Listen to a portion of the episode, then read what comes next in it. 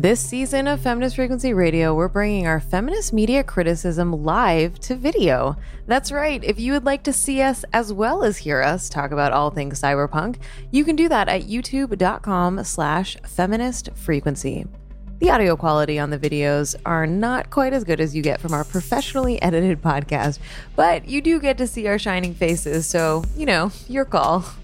We also have live video of all our bonus episodes with our special guests, which are only available to patrons. So get in on that fun at patreon.com slash femfreak.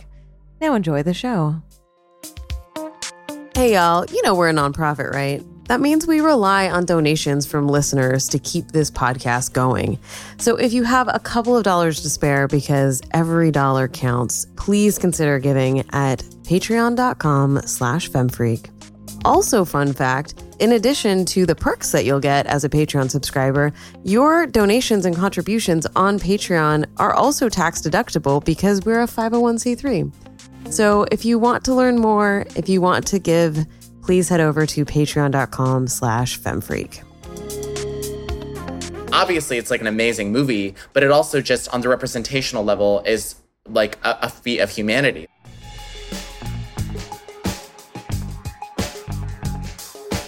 Welcome to Feminist Frequency Radio. This is the show that asks you to be critical of the media you love. I'm Anita Sarkeesian. And I'm Kat Spada, and this season our feminist media criticism is family friendly and fun and fantastical.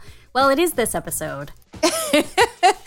we are fighting robotic children, uh, mutated spies, and an army of henchmen made entirely of thumbs because this is the season of cyberpunk. Mr. Deckard, Dr. Eldon Tyrell.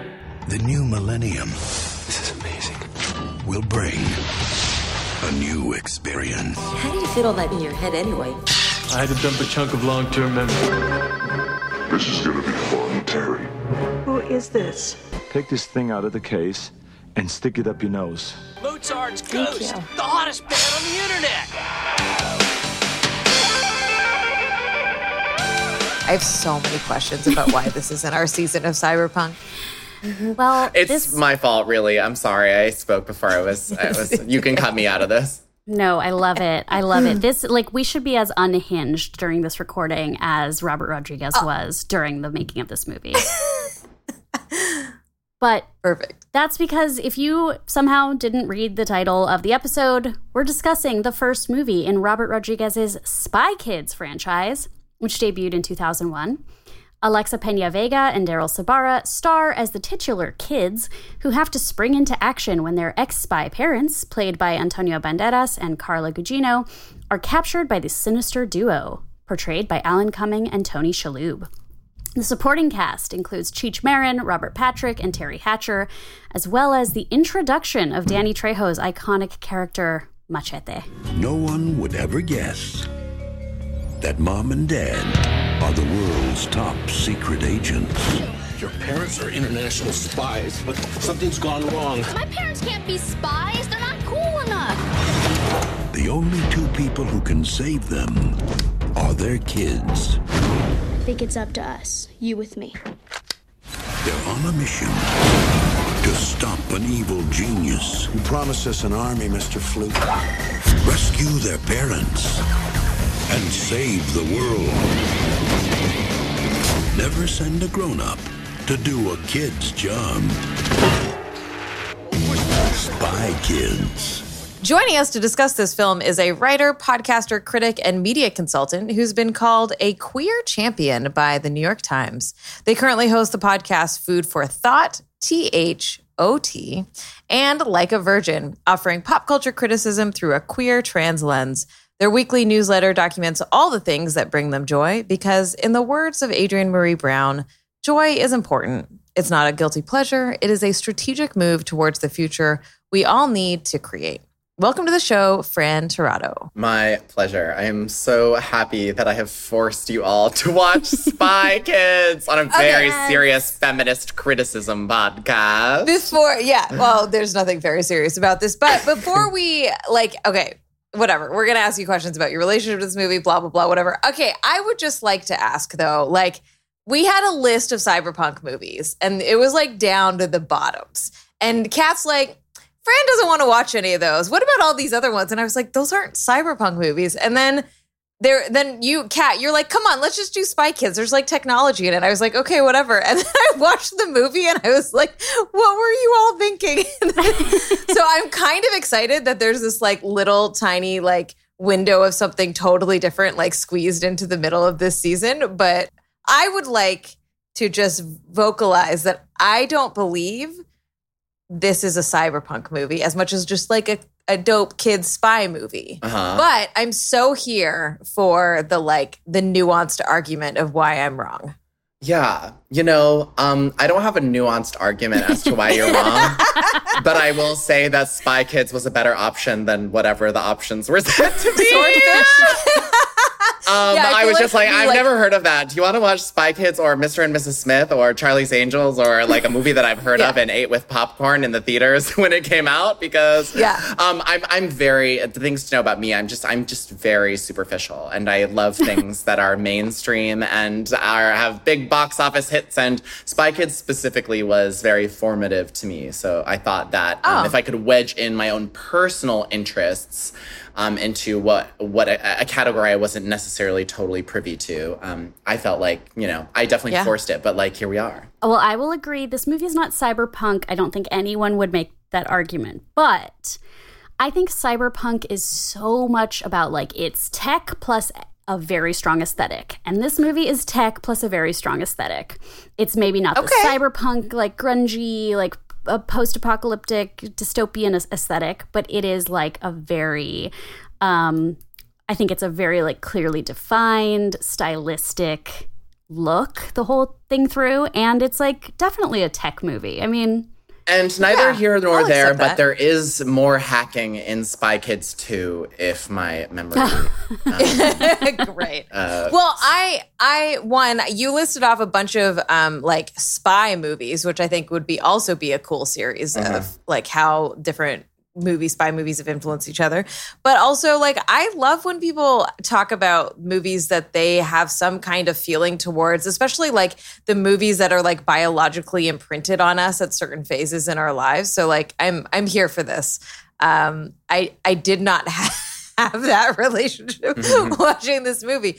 Um, but it is one that like I hear about a lot and it comes up a lot and I just I'm like, oh, that's just a kids movie and I don't think about it. So so what is your relationship to this movie? Like why is this why were you like, yes, this? There, I mean, there's definitely a then and now kind of relationship. Like, I will talk about the then, which is that um, I what this you said this came out in 2002. 2001. 2001 so i was 10 um and i my family went and saw this in theaters because it was a latin family. And this came at a time where on the representational level there are just no things being made for latin people. Like there as a demographic we just like representationally are like never seen in media ever ever ever despite the fact that we are and have been for a really long time the fastest growing demographic in this country and i think now currently or like fast encroaching the largest marginalized demographic in this country and um, and yet nothing is representing us in media. And so, even though not all of the actors in this uh, franchise are Latin, that was not you know the cultural context of this film, and that's not how we criticized movies like this at the time. And so, my family was thrilled to see it, and I think we saw it multiple times in theaters. And we were there back Spy Kids 2, we were back day one um, in theaters, and for me my relationship to it now is like I watched it, I rewatched it recently, and I was like, oh, like what is this, and why does it feel like a white man like did the set design for the, the, these people's homes? Um, but you know, it, some of it like borders on offensive at times, but like some of the jokes that like I was like cringe, I think about how I reacted to them when I was a kid, and I, I feel like my family was enthralled by them and thought they were so funny, and so you know, I often say like just because things are of their time, very other time, which is like, you know, a euphemism for very dated now, um, doesn't mean that it doesn't have cultural importance or merit or that wasn't a good cultural object for that that year that it came out. So that's kind of the the dichotomy there. Yeah, I feel like one of the things that was really remarkable to me was how many Latinx actors were in it. Yeah. Uh, how like that was kind of a part of the fabric or like as much as a part of the fabric as it could be for a mainstream kids movie at the time like this is one of those things that i'm a, i'm kind of surprised was made the way it was made mm-hmm. like mm-hmm. with all of the problems that we're you know that i'm sure we'll get into but that just the sheer fact that it had such a huge um latinx cast and like it, they weren't pretending to not be yeah yeah right and i have so many like complicated. I have a very complicated relationship to my own like Mexican American identity and being from a family where like there are clear lines around like who falls under like the huera side of things and who is like more culturally Mexican or culturally American. And um, Edward James Olmos has a great spe- speech about this in the movie Selena.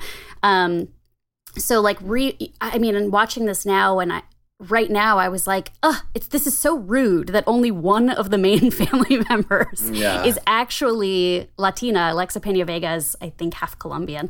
Um, but then I did want to at least reference um, Robert Rodriguez's quotation about that he gave to the New York Times. Uh, they did this list. I found this in a list that the New York Times did that was like 20 very important movies to watch that have Latin casts and like 18 of them were like documentaries about how fucking hard something is and right. like two of them were like movies where people are experiencing like life and love and happiness so um Robert Rodriguez said when El Mariachi won Sundance, the idea of a Mexican American filmmaker was suddenly more embraced by the industry.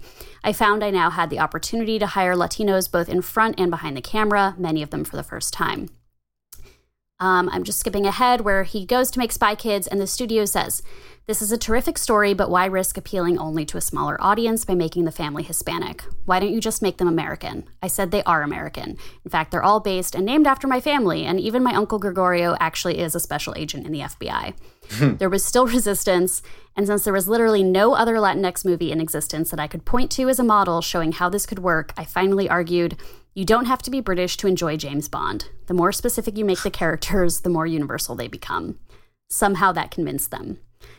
And I do think like it's this is a something that I think is probably common to certainly like Asian audiences and Latin audiences, which is like the broad brush that everyone gets painted with. Where like I was curious, I I feel like Desperado came out when I was a kid and I was like, oh, so Antonio Banderas is is he speaking Spanish in this movie, and is he supposed to be believably Mexican? Because that seems wild to me. That like he a Spanish actor, unless they are doing really good accent work, would be perceived as anything other than Spanish when they're actually speaking in the language. But in English language movies, that's not a problem because everyone's mm-hmm. just like, oh, but it's Antonio Banderas. He's whatever, he's from whatever country you tell me he's from. And it's like this thing that, yeah, I definitely wouldn't have had a problem with in 2001. So that's part of like watching back and trying to parse like, what did it mean versus what am I trying to make it mean right now? Yeah, the nuances of what was Hispanic and what was Latino just did not really exist um, as much as they do now. And even now, I still feel like people are very quick to conflate the two or not really understand why it's weird that Javier Bardem is playing Desi Arnaz or whatever. You know what I mean? Like things, I think we get into that all the time, but like at the end of the day, Antonio Banderas is an actor that is beloved by Latin people. Mm-hmm. And so even though Latin people know that he's not Latin, it's like, it kind of, it, it, I think he at least was kind of earned.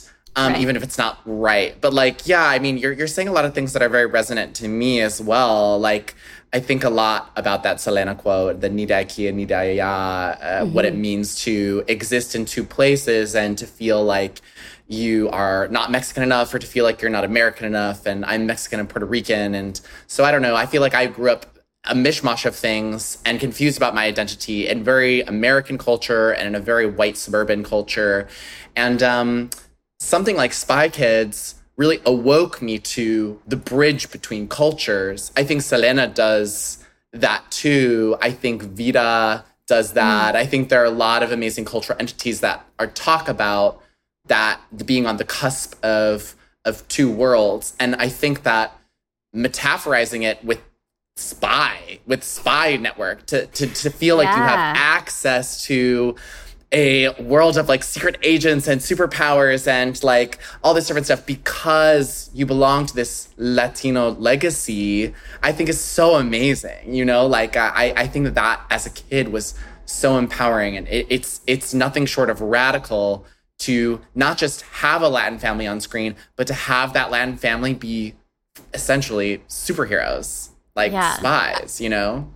Can I, sorry, before we dive into that, which I think is great, I just want to clarify that Antonio Banderas is Spanish for mm-hmm. folks who are like from Spain, Spanish for yeah. folks who don't know. And so is Javier Bardem, I believe. Yes. And often get cast as like Latinx characters. So just in case I, like I also I just looked it up because I was like I think so, but I'm not sure. I want yeah. to make sure I'm like That's accurate. and like I've, it's I've always found it very frustrating. Reason.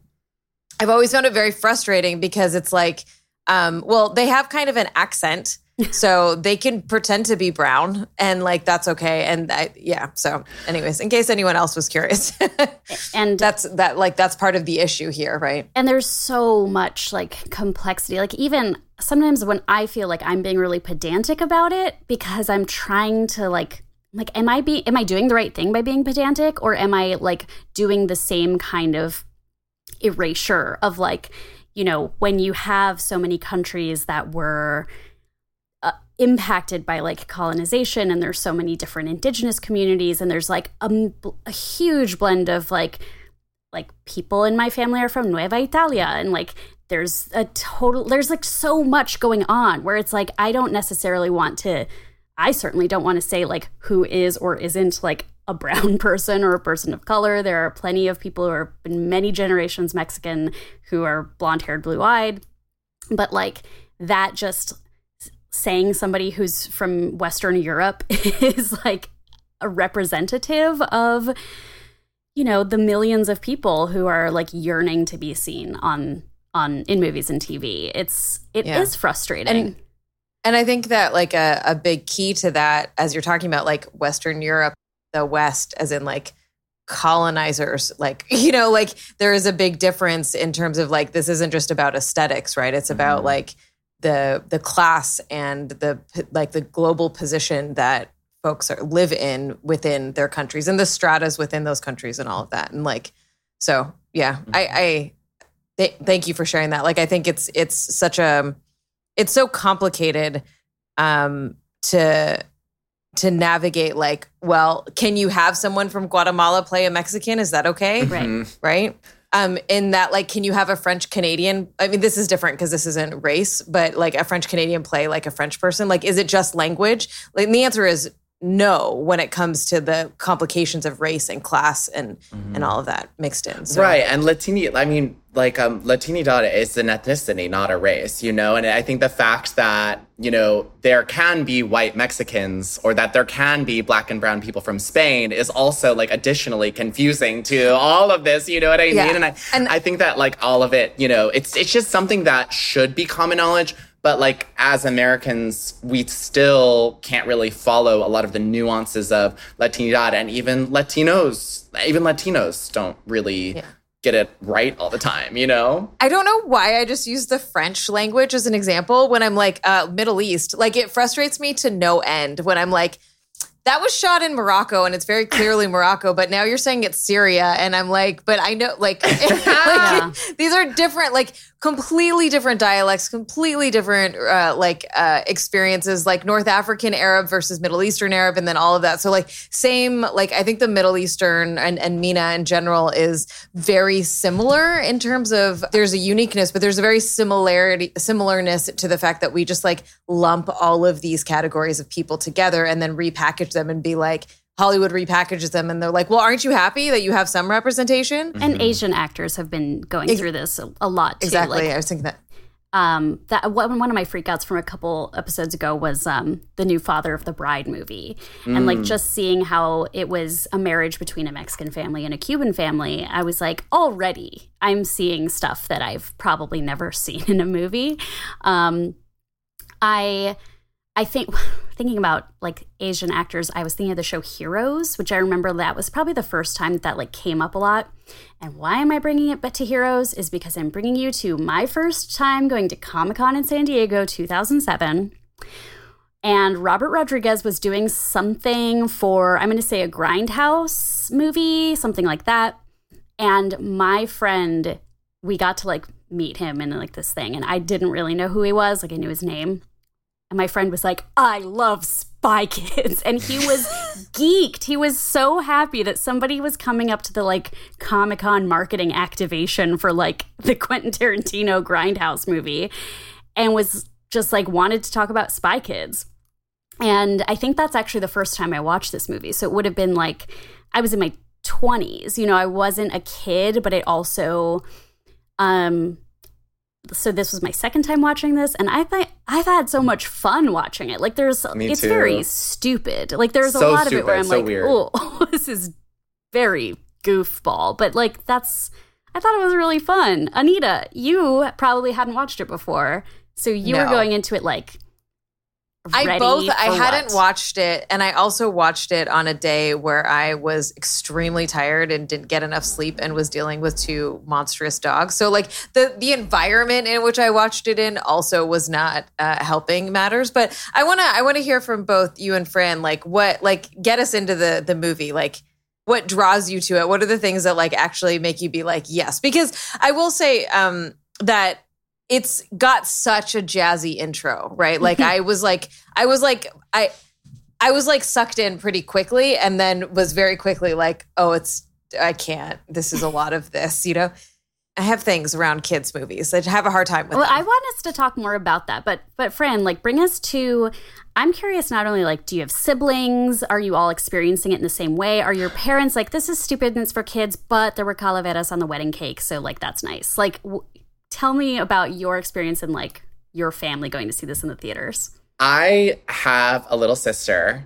And so I am Alexa Vega and my sister is Juni. and we really, really have that relationship. And, you know, I agree with you, Anita. It was just like, it's the engine of the film is so strong.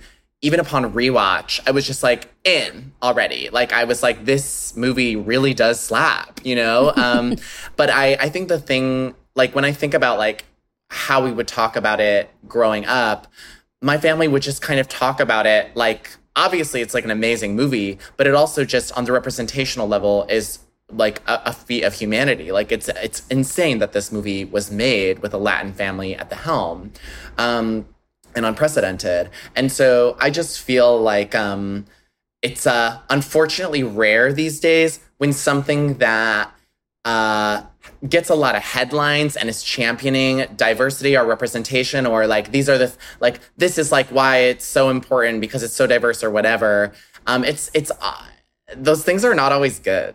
You know, you know, like they like they're important. Yes, you know, like what they, you don't think a Sex in the City reboot is important, girl we could do a whole other 45 minutes about and just like that don't even get me started um, yes we could yeah I, have uh. already said like 4000 words worth of, of and just like that discourse uh, to my agent because i'm like writing about it in my book i'm writing a book about representation oh, okay. um, nice. but like that i think that and just like that is a perfect example of um, what my friend joe osmundson calls woke whack-a-mole um, where they're yes. just trying to hit every corner of marginalized audiences and and kind of justice oriented culture and and failing because they forgot that they need to tell a good story too. Well, if you ever do a comedy concert about this topic, I will be first in line for that thing that definitely exists. I will do it, and I will be billed as Che Diaz. Perfect. Yeah. Yeah. And uh, yeah, I mean, I think this, like, I think when I watched this in my 20s and I was like, yeah, it's for kids. So I like just didn't really I didn't really watch it. I was just like, oh, okay, I want to know what Spy Kids is. Like I see they're checking the boxes of what I think this movie is. So I was watching it more thoroughly this time, and um, I, the aesthetic is like not for me. Those creatures are upsetting, disgusting. to, to look at. Fooglies. Um, oh, like, and like my partner's like a cartoonist, so I end up watching a lot of like I, I and I used to work in animation. Like I I do enjoy watching media for all ages, but there are some times where if the aesthetic is wrong, I'm like I can't even look at that. I don't want to see it. It's offensive to my eyes, and I'm I'm I'm done. Like I can't find the story. So there are moments where I was like I don't want to see those. Like the pinched face creature was my least favorite. Um, but then watching it now for this podcast, A, I was like, I appreciate that in a kids movie, all the adults are stone cold foxes. Yeah. Like, I, Alan Cumming is like the best he's ever looked. Mm. Um, Carla Gugino, only 30 when she made this movie, which kind of bums me out because, like, that's too young to have these like teenage children and have already retired from being a spy, but just looked incredible. Um, but also, I was thinking about like, and I don't think this was what he was going for when he made this movie. I think he wanted to make an action, fun movie that was the type of thing he wanted to see as a kid or that he wanted his whole family to go to. But the fact that it is about spies, I think, is even a little bit subversive. Like mm-hmm. the fact that Cheech Marin and Antonio Banderas like put a mustache on when they're going incognito, and Iconic. it, it's like amazing. And like it makes me think about that just the notion too of like of passing and like trying to be involved in places where you maybe are or aren't supposed to be. And that is what being a spy is is like ingratiating yourself. And uh, it, it doesn't matter like what their spy job is i guess. Like they're creating tiny brains for something for the oss i don't know. Um but that notion that like this family can find themselves anywhere i think is really something about like the immigrant experience and the latin experience and like who gets to be considered as american or who gets to be considered as white who you know as we're inventing d- the definition of these things and reinventing those definitions all the time um i was like it's kind of I, I, don't know. That's what I saw in my watch of this now. And then at the end, like that it's the kids. And they're like, your kids are even better at it than you are. So they're going to be the spies now. Um, but maybe I'll go watch Spy Kids 2 and it'll like completely re- remove all of that like deeper Spy Kids reading. 2 somehow is even more off the rails than the original. uh, but it's actually, I think, a really good sequel.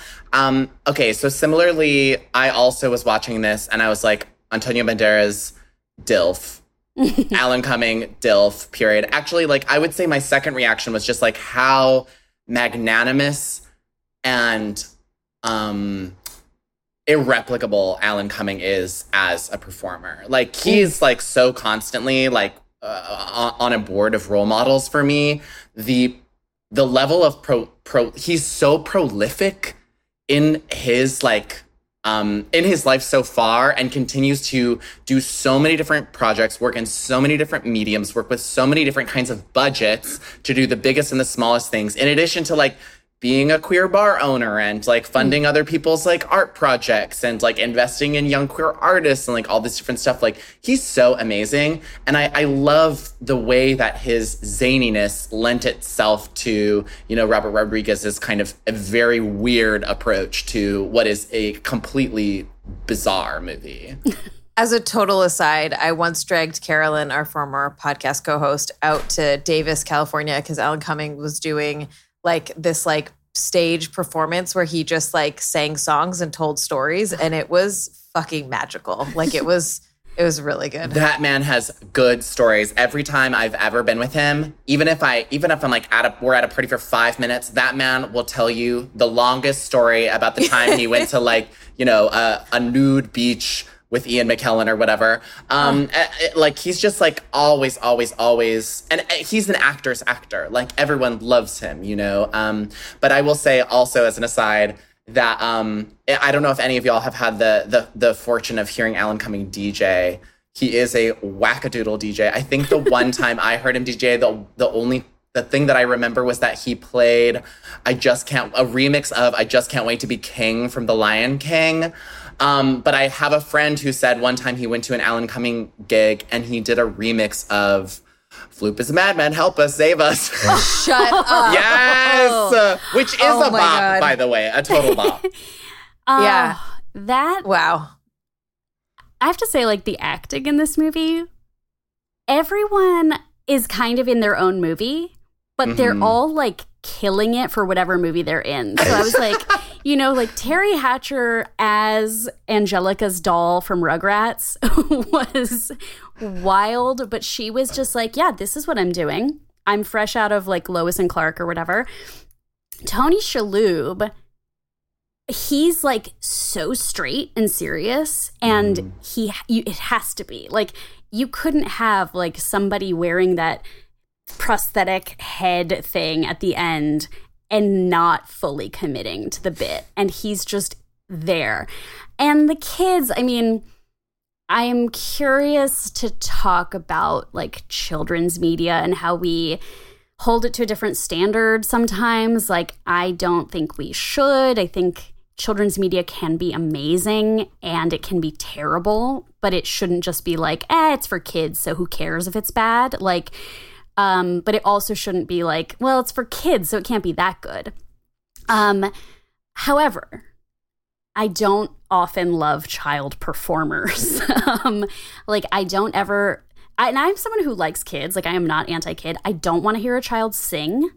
That's an almost never for me. It just like something about it is upsetting. I don't think they should be singing. I just feel like that's if you want to sing amongst yourselves, that's great. Um, but these kids I thought were really good because they're not like pageant performers. They're there to be like a brother and sister, and they're kind of teasing each other in a way that's believable. They're cute and precocious, but they're not like constantly like vamping to the camera, which I feel like a lot of child actors do. Um, so yeah, love it for them. I thought they were fine. you know, whatever. They're they're fine. But um I I, don't know anyone who likes child actors like they're excruciating and painful, but I will say that I think there is over the last like 5 to 7 years like an increase in the quality of child actors like significantly where like I'll be watching a movie and be like holy fuck how is this kid that amazing and then I worry about them Yeah. you know then I really worry I'm like how are you this good what is your life like are you going to be ruined by the time you are a teenager or whatever but I think that there is a um an increase like I'm not as horrified by child actors because I think where like I don't know, directors are figuring out how to work with them in ways that really bring out um real really good performances, I guess. But Best case scenario, they marry Meghan Trainor. I was gonna say, okay. I yeah, it must be noted that Daryl Sabara's greatest achievement, aside from being in the Spy Kids franchise, is marrying Meghan Trainor and the fact that they have two toilets sitting next to each other in the bathroom so that they can poop next to each other. do they live in Sweden? Because there is a restaurant in Stockholm that has one bathroom stall and it has two toilets in it. And I every time I go there, I'm like, what in the Yeah. fuck? And like I've asked people They live at and that they're like, restaurant. They live at that restaurant. it's a really good restaurant. I like it a lot, but it's just uh, that's bizarre. Yeah, child acting really is kind of it's or at least for a while was like its own genre. You know, like it, it's like you know they don't have to be good; they just have to have star quality. And I think Mm. that the Macaulay Culkins uh, uh, of the world, you know, transcend because they're they they become stars, even though Macaulay Culkin wasn't like an amazing actor. You know what I mean? um, you could argue, but like as we get into like what is now prestige child acting, and we get the Right. Quin- Quvenzhané Wallis's, Abigail Breslin. Is that her name? Abigail Yeah. Breslin. Um, like all these all these like kids that are nominated for Oscars or whatever. Like I, I I'm happy to see that too. But I do like just corny bad child acting, and I say that as someone who finds children on and off screen annoying. Uh, I was at a the Angel City football game la- a couple nights ago, and there was a kid sitting behind me who would not stop fucking talking. Like literally, oh, look how fast they kick the ball. Wow, the ball goes really fast. Wow, one headbutt, two headbutt, three head, whoa, four headbutt. When I play soccer, I do it like this. And I was like, I'm gonna murder this child. Like I just why do why are children allowed in public or in the world at all in any way? Which to be fair, it is really cute to see all the kids like come out and support like, you know, live sports and, you know, whatever, especially like women's soccer. But they like maybe there should just be like an adult only section. yeah. um, okay, so so uh, one of the things that I was really like kind of clued into at the beginning of this movie is some like really minor representation stuff that like again feels very of its time. And mm-hmm. like I I I always kind of I don't like saying that because I'm like it's of its time. It was still fucked up you know like right. sometimes sometimes people will be like well you know the racism in the movies from the 1960s was like of its time and expected and you're like but it was still racist mm-hmm. like just because it was like quote unquote socially accepted by a particular audience doesn't mean that it wasn't a problem so anyways but there's all these like little minor gendered things between the parents so um for example, like she has a makeup desk and he mm. has a work desk, oh you God. know, um, which whatever like the the production design is adorable and interesting but like that tied into the fact that like she's jealous of the other hot secret agent like he's keeping secrets from her like mm-hmm. there's just all mm-hmm. this like really normative gendered relationship bullshit which i could imagine the thinking is like we need to make them feel like a real family so like let's dig into these tropes so that we can do that and like they're normal people too but I I was just like eye rolling the whole time, being like, did we? That was unnecessary. That we didn't need any of that. Yeah, I agree. I agree.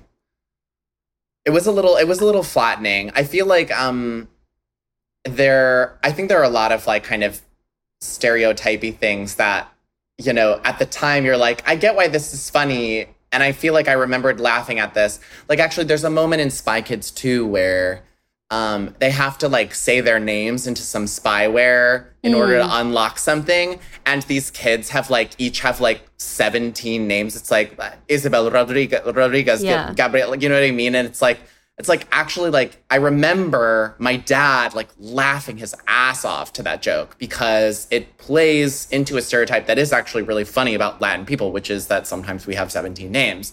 But like watching it, that it currently, like where I am now, I was like, I was like, real, like what? Like okay, like you know what I mean? Like I think there are things like that where you know it's it because it's of its time. You're like, it's it's sometimes it's difficult to enjoy now. Um, but I think that when things are just entertaining, sometimes you know problematic shit transcends, if I will.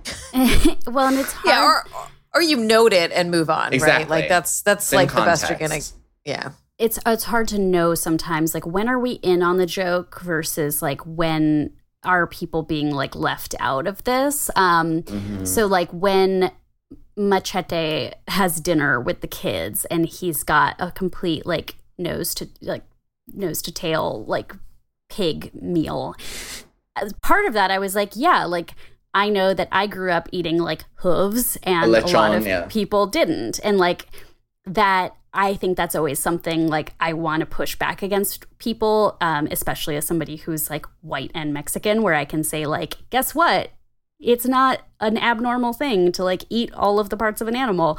Um, but then, like, watching that scene, I was like, I don't know if this joke is being made at the expense of people who might actually like because he has like the full pig head on a plate and he's got like a bowl of intestines that just like sloshes out. And I was like, that's not I don't know, like, are we supposed to be laughing with these people or at these people? That's unclear.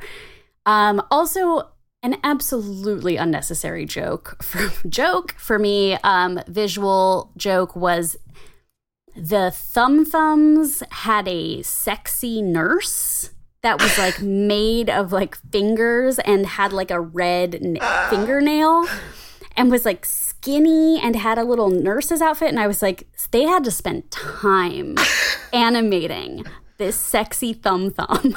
like, I don't want to see it. Oh my like, gosh. We made a whole episode of tropes versus women in video games about gendered signifiers. Please reference that in the future of Thumb Thumb development.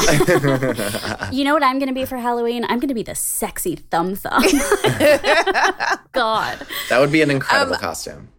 I do want to make sure that we talk a little bit about like the aesthetic of this world though because it is so specific and like the tech and like how like I kept thinking like how fun this would be for a kid to watch, mm-hmm. you know, to be like, I can be a spy too, right? And I can have a car that turns into a submarine and like I'm like I can figure it out, right? I can I can unlock the secret button thing that does whatever physio electric imaging, blah, blah, blah, right? Yeah, like this seems like a movie that's made for make believe. Like not only it has that kind of Pee Wee's Playhouse like visual style once they get to fl- floop flugels? Floopy guys? floogies? Floops fluglies floops fluglies um but that like the stuff like bubble gum stuck to your shoe and little um, grappling hooks. I was like, this is for kids to like play in their backyard and pretend that they're in this movie.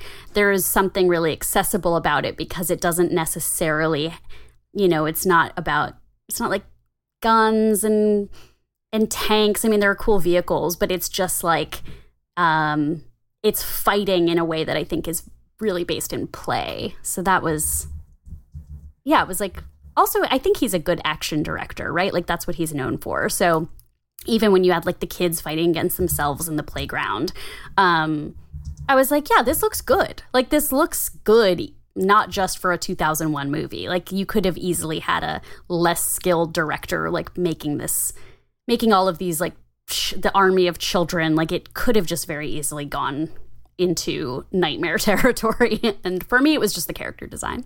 Yeah, I, I definitely, um, I, I, it was, it's a lot of wish fulfillment, right? Like that moment where they put the brick in the microwave and it turns into McDonald's or whatever. Like that is every kid. I just remember being a kid and being like, like, if only that existed in real life, yes. you know what I mean? Like, um, I yeah, I think that there's something really enticing and indulgent about about the aesthetic. Um, something that I noticed, at least in the first 15 minutes of the film, where you can see the family's house, was how egregiously it was decorated. It looked like a it looked like a like everything was bought from World Market, first of all. Second of all, it was giving like Pueblo ass like motel in New Mexico. Like there was a, there was a there was an acoustic guitar mounted on the wall. I was like, what the fuck is going on? Like eh, where where am I? Um, I think that honestly, it, it's representative of something that we're kind of getting at, which is like because we are not privy to who makes some of these decisions, because not all of these decisions are Robert's, right? Like yeah. he has to approve them, yeah, but like they're not all his ideas.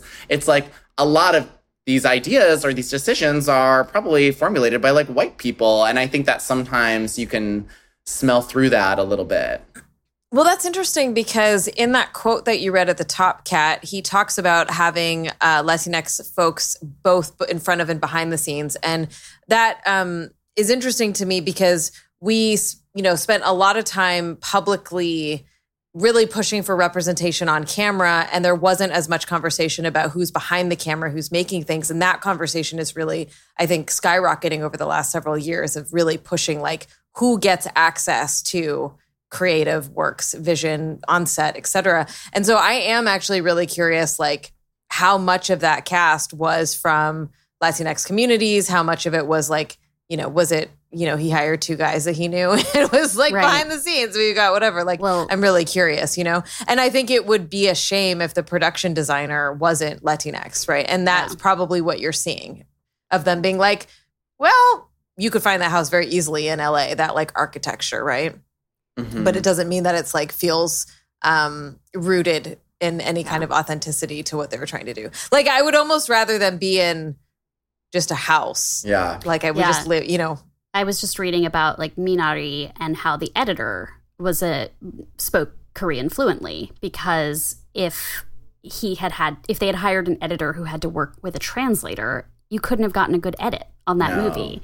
No, um, way.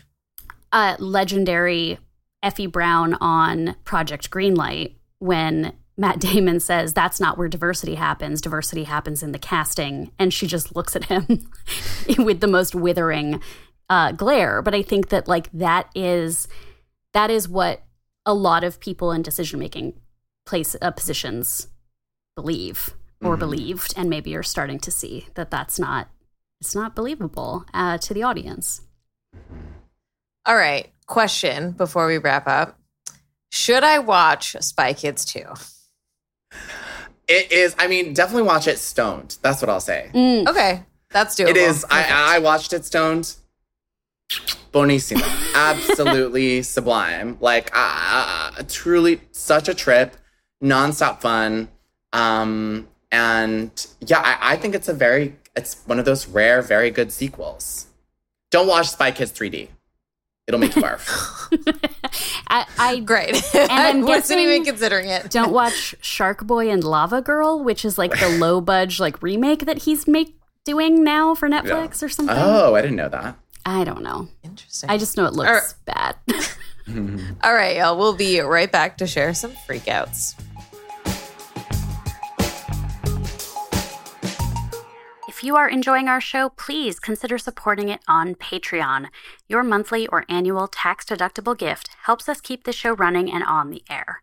By becoming a patron, you're supporting independent feminist media and a nonprofit that's working to end abuse in the games industry. Plus, patrons get a special bonus alongside each episode of the podcast. Of course, we know that not everyone has the means to financially support the show. So, just taking a moment to give us a star rating and review on Apple Podcasts or wherever you listen to this show can help new listeners find us. We appreciate your support in whatever way you can provide it. Now, back to the show.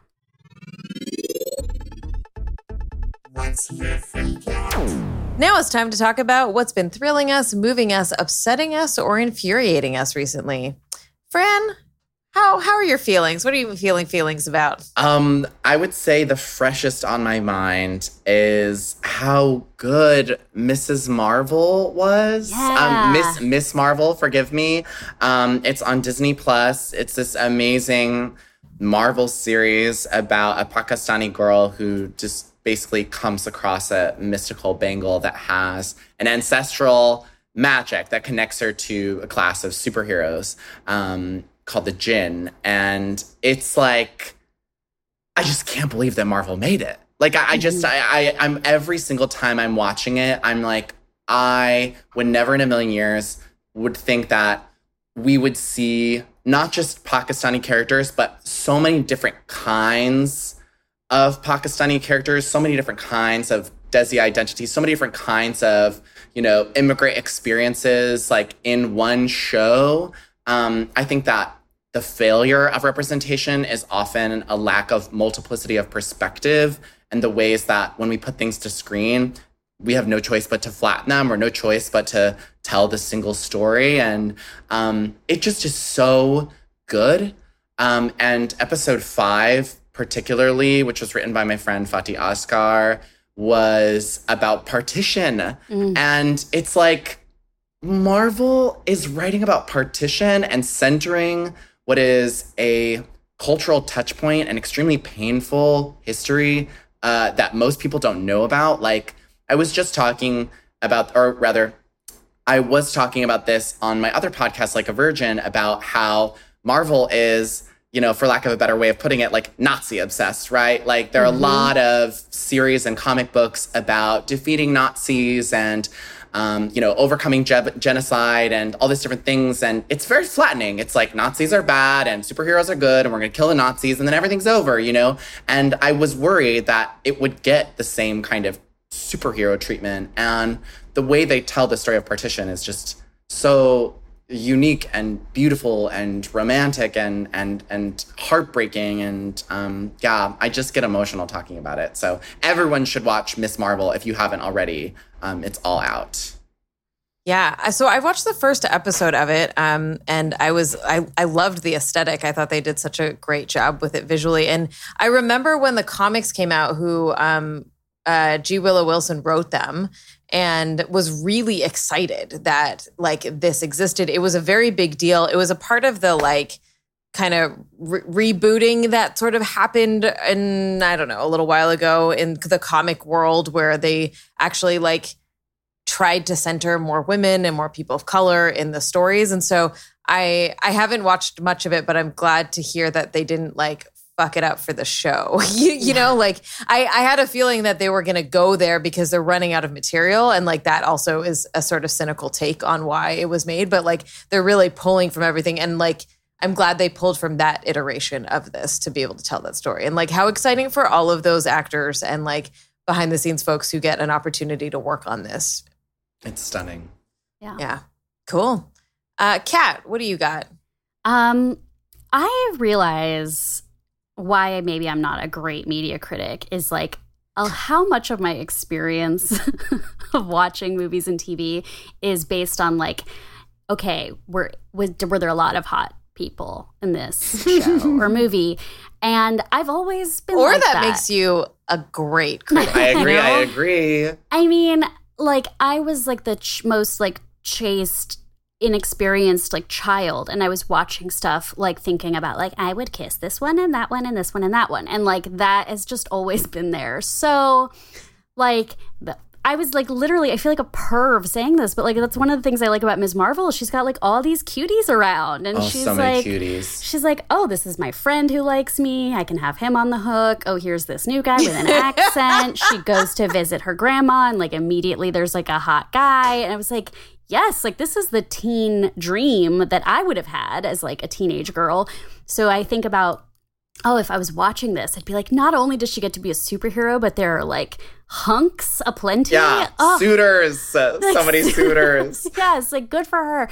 so, um, unfortunately, that's why I can't tell if I actually like the show The Bear or if I just want to boink everyone on it because it's like everyone is so hot on So this hot. show. So, okay, The Bear is a good show. I think I'm like firmly going to say that. Um, I would like everyone to go back and reference my freak out that I did about the bear because I think it was like mostly the same. I just say, just like I, it's to set it up, and then Kat can talk about how hot everyone is in it because I fucking love this show. here's the thing i and like being on this podcast i've gotten to talk a lot on the feminist frequency podcast about machismo and mm-hmm. how like drawn to it i am and how I am so attracted to movies and characters where I'm like, I can't tell if I want to be around that person, if I want to be that person, but there is just something so testosterone fueled about them that is foreign to me and is also like ca- captivating, right? So my current like macho that I'm obsessed with is Jon Bernthal. So when he showed up in the last episode I watched of The Bear and it was a bit of a Punisher reunion, I was thrilled. I just feel like I always want to see like the guy who looks like his nose has been broken five times. Same. And it's Shovel great. face. Yes. I, I love like, a shovel face. Javier Bardem, Owen Wilson, people that look like they got hit in the face with a shovel. I see. I've never, hot. ever, ever understood the Owen Wilson. attra- yeah, I- I was gonna say Owen Wilson does not for me. but- yeah, Adam I met Driver someone years ago who was so obsessed with Owen Wilson, and I just couldn't understand it. Adam Driver kind of has that face. a little bit too. huh? Adam Driver. These are all people that I'm not attracted to at all. Adam Driver's top five for me, if not number Hmm. one. Unfortunately, Um, hate to say it. Yeah, Adam Driver. He's a Driver good actor. looks so much to me like a Muppet that I don't see it. But like I don't not see it. I don't know. That's the thing. Like so anyway, I'm watching this. I've never worked in a in a kitchen like that. So a lot of people I know are watching it and are like, I am so stressed out. I can't keep watching this. I'm having too many kitchen like Oh, yeah, a lot. A lot of folks are like who have worked in kitchens or working kitchens are like suffering like PTSD from watching this show. Like just that's how realistic it is to a lot of folks. But if I take just one real moment instead of just being horny for everyone on television, um, is to say that there's a through line of this characters going to Al Anon. And I actually was like pretty surprised to see that. I feel like Alan, like people, you see AA in stuff, um, but there's like a lot of 12 step um, self help support groups. And I feel like it's an easy access point to like mental health services that a lot of people don't consider. Um, and it's just like kind of nice to see that even your like kind of tough or um, closed off characters might actually pursue that. So I was like, oh, that is really nice to see. It's not just like something that it's something our hero would do, and our hero in this show is um the kid from Shameless. I don't know. He's he's grown up now, and he's he br- he's brand new to me on this show. I Yeah. never watched Shameless. He did he went fantastic though. Love this show. I'm gonna. Kat doesn't know this, but I'm gonna try to convince Kat to do a whole series of sh- episodes about food shows and movies. Mm. Oh. TBD in the future. All right. What are you freaking out about? Yeah, so I okay, y'all uh might remember that I'm like slowly getting into romance novels and like dipping my toe into this arena with the help of Ebony and some other friends. Uh so speaking of horny, this is very like, you know, good transition.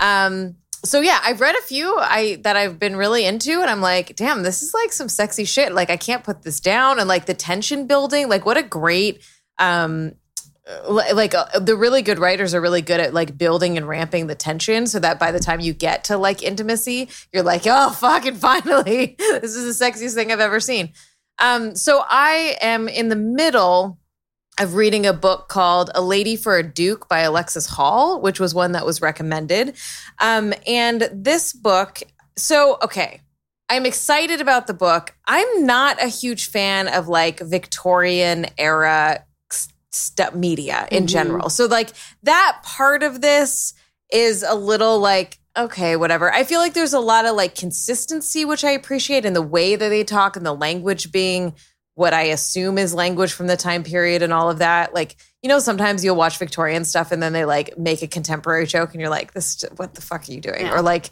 they kind of speak in slang. So there's like the consistency, the writing is really lovely. But I think what's so special about this book is that it's actually um, about a trans woman who fakes her own death uh, and then comes back as to live as a woman. Mm. and only two people know that.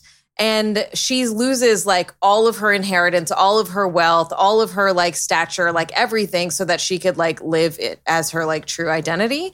Um and so she's living this life or whatever and then she is forced to confront her like bestest all-time friend um and like pretend that she doesn't know him and and introduces herself to him as who she lives as now.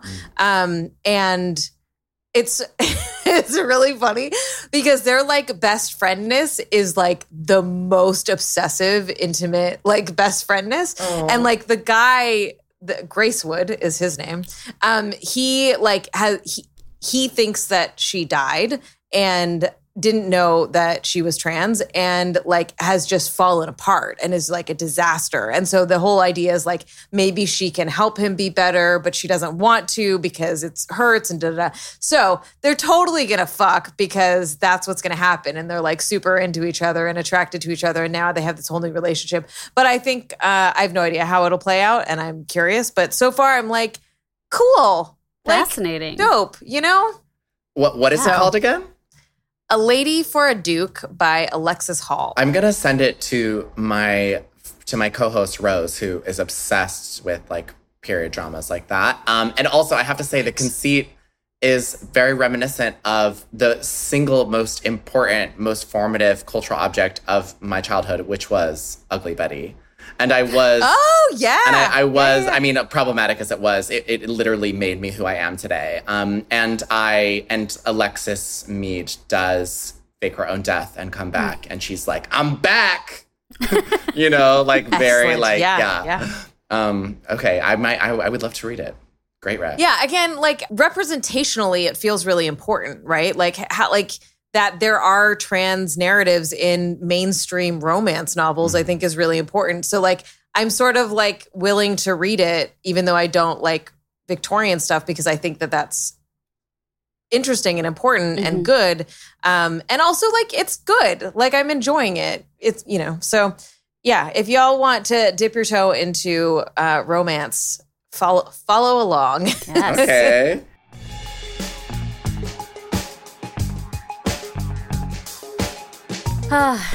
well, that is our show for today. Now I'm like, why am I not? Why do I have to go to work later? I don't want to do that. I want to read a bodice ripper. But Same. Fran, thank you so much for joining us. Tell our audience where they can listen to your podcast, where they can learn more about you. Yes, before I rip off my own bodice here, um, you can follow me at Fran Squishco on all social media or just search my name, Fran Tirado, and you should be able to find it. And listen to my podcast, Like a Virgin, or my other podcast, Food for Thought. Um, yeah, and uh, you know, go subscribe to all the things and consume what I what I put out there because there's a lot of it. I'm sorry. Amazing. Well, I'm Anita Sarkeesian, and you can find me at Anita Sarkeesian on all the things. I'm Kat Spada, and you can find me at cat underscore ex underscore machina on Twitter. And please be sure to follow Feminist Frequency at FemFreak. If you are a Patreon subscriber, be sure to stick around for the bonus episode with our guest, Fran Tirado. If you like our show, please help other people find it. Subscribe, rate, and comment on your favorite podcatcher. Thanks so much. Thanks so much for listening. listening. We're going to work it out. We're going to get there. We will get there. It'll be great.